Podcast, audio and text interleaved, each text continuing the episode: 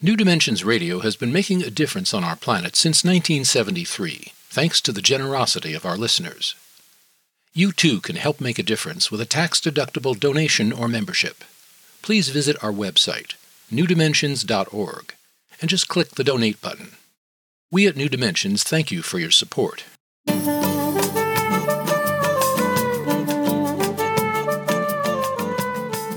Hello, I'm Justine Willis Toms. Today I'm hosting Dr. Rick Hanson. He's a psychologist and someone who's deeply interested in neuroscience as well as mindfulness. His book, co authored with his son Forrest Hanson, is Resilient How to Grow an Unshakable Core of Calm, Strength, and Happiness. Rick, welcome to the New Dimensions Cafe. Justine, truly, it's an honor to be here. Oh, thank you. It's my privilege and honor to have you. There's so much we could talk about, but let's just start with one of the core strengths that you talk about in your work that we can cultivate and we can increase. And that's the strength of compassion. Mm. Can we start with that and talk about how can we increase it or even why should we increase that strength? Well, there's a lot there. So, first off, it's the idea that the resources we have inside ourselves, which I'm calling inner strengths here, uh, such as feeling connected to others or feeling of worth personally, or knowing how to interact with people from diverse cultures in the workplace or in our communities, these are all inner resources. And so much good comes from having more of that good stuff inside yourself.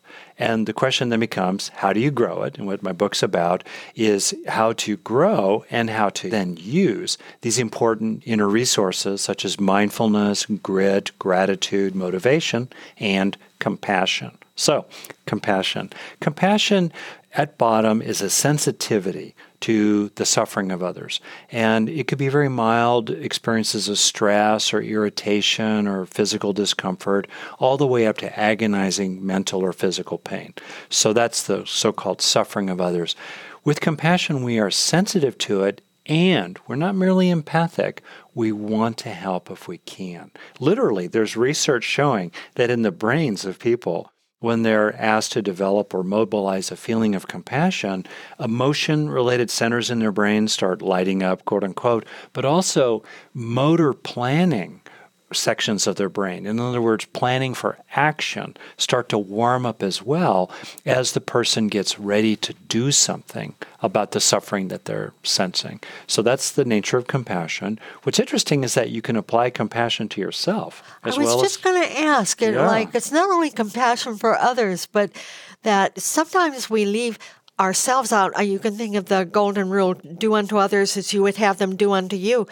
But oftentimes, we don't treat ourselves with that kind of compassion that we're asked to treat others. That's totally right. This ordinary human quality of compassion, when we give it, from a selfish standpoint, in addition to how it's good for other people, research shows that the giving of compassion calms us down, recenters us. The more able we are to give compassion over time, uh, the stronger we become, the more resilient we become. We're able to deal with difficulty. Flip around the other way. When you receive compassion, we start feeling connected. We feel of worth. We feel like we exist for others. We feel supported. Well, if you give yourself compassion, you get both kinds of benefits. You get the benefit of the giving of it, and you get the benefit of the receiving of it. And actually, that's where any kind of taking care of yourself or making things better in your life or growth or healing or development come from, you've got to start with compassion for yourself. There's a joke in the therapy world. How many therapists does it take to change a light bulb? Only one, but the light bulb has to want to change. Ah. See, we have to want to change. We have to get on our own side. We have to be a friend to ourselves. We have to be for ourselves, not against others, but for ourselves. And to do that, a necessary condition for that to happen is you've got to feel your own pain and it's got to matter to you. Not that you're wallowing in self pity. Most episodes, most experiences people have with self compassion last less than 10 seconds.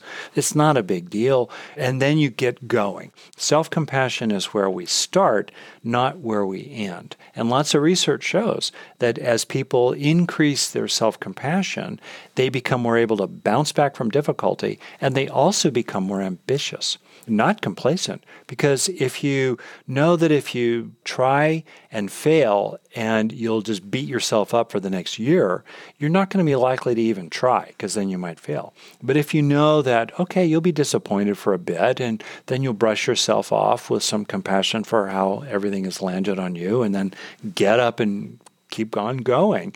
If you know you're more like that rather than being really self critical, you're much more likely to take chances and to really pursue big dreams. You know, I'm thinking, I just read something by Shannon Kaiser, and uh-huh. it's a book called Self Love, I think. And she had this analogy that really struck me. It's like, in thinking about compassion for yourself or, or self love, imagine ourselves loving ourselves like our dogs love us. Right. They do. And it's interesting, honestly, the thought of loving myself, I, I think different words work for different people. Oh, so good. for me, the notion of loving myself, it just, I don't It's harder, isn't get it? it. Yeah. But accepting oneself, having what it's like to be me, mattered to me. I'm a longtime therapist, and I've seen for many, many people, the first step is the one they haven't yet taken. They don't really care about their own pain. Ah. They don't matter to themselves.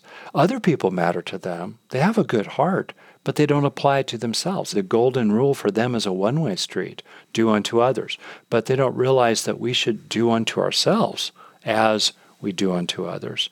And that fundamental, kind of muscular position, getting on your own side, having what it's like to be you matter to you, and then being strong on your own behalf every day to help yourself uh, face the hard parts of your day, have as much well being as possible along the way, and learning and growing over the course of your day. To do that, you've got to be on your own side.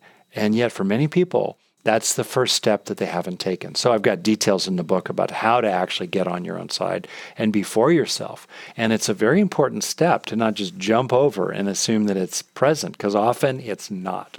That just reminds me something in your book when you're talking about, like, especially that inner critic that's so prevalent in so many of us.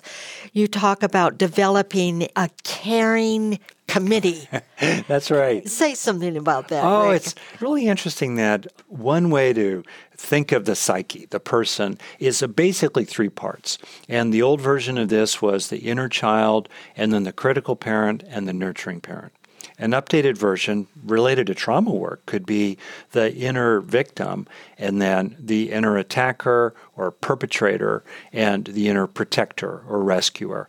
Or in my language, an updated version would be a sense of the beleaguered self inside, and then you've got an inner nurturer or an inner attacker. The problem for many people is two parts. First, the inner attacker is too big. It's like Darth Vader, Godzilla. They've internalized it. And the other problem is that the inner protector is too small. It's a little bit like Bambi. Oh, don't hurt little Ricky.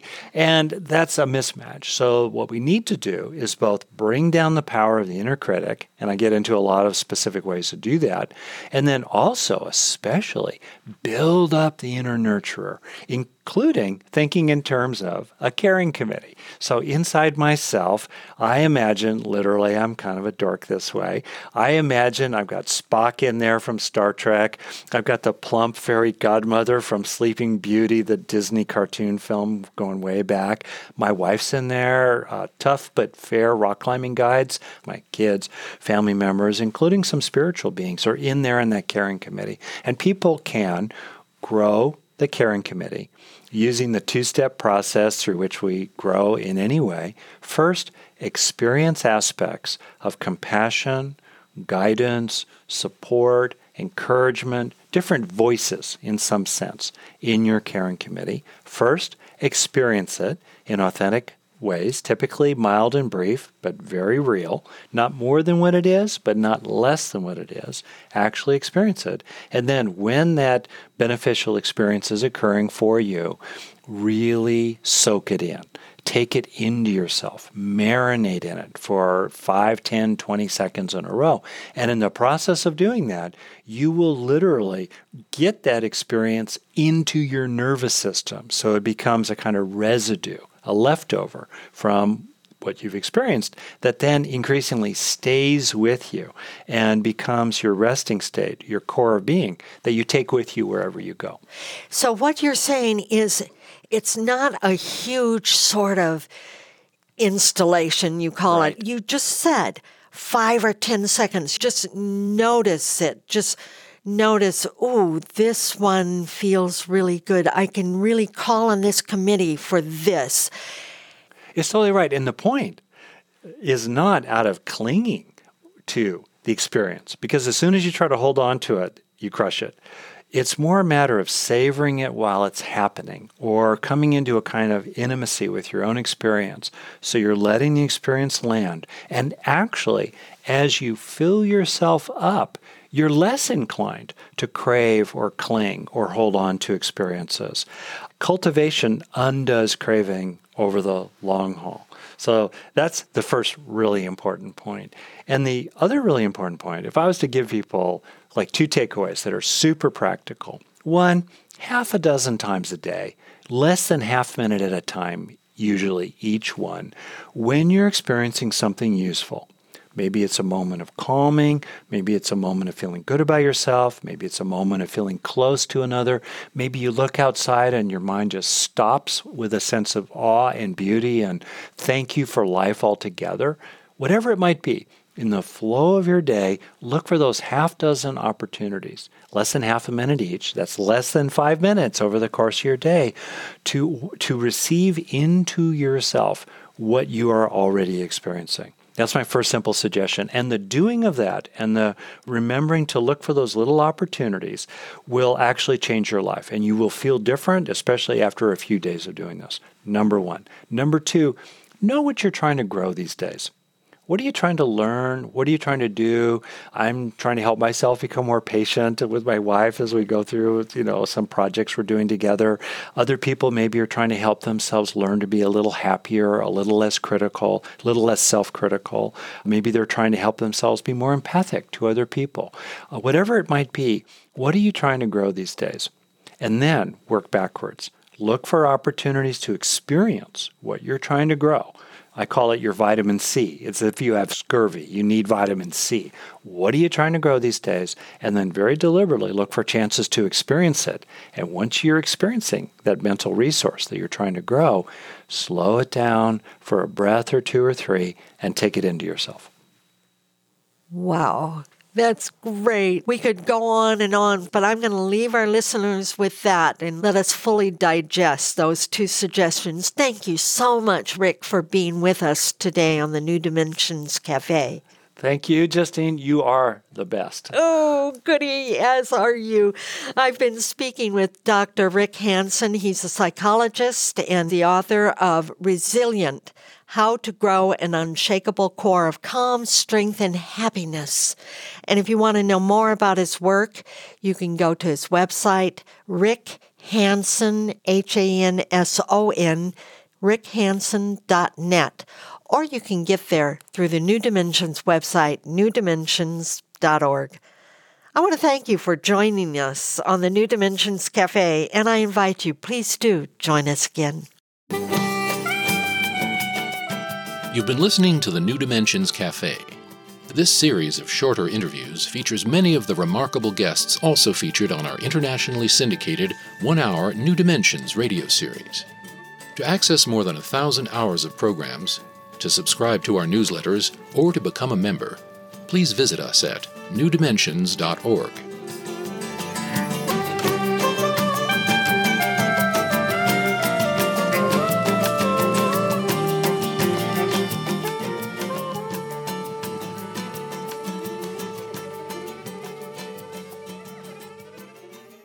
New Dimensions Radio has been making a difference on our planet since 1973, thanks to the generosity of our listeners. You too can help make a difference with a tax-deductible donation or membership. Please visit our website, newdimensions.org, and just click the Donate button. We at New Dimensions thank you for your support.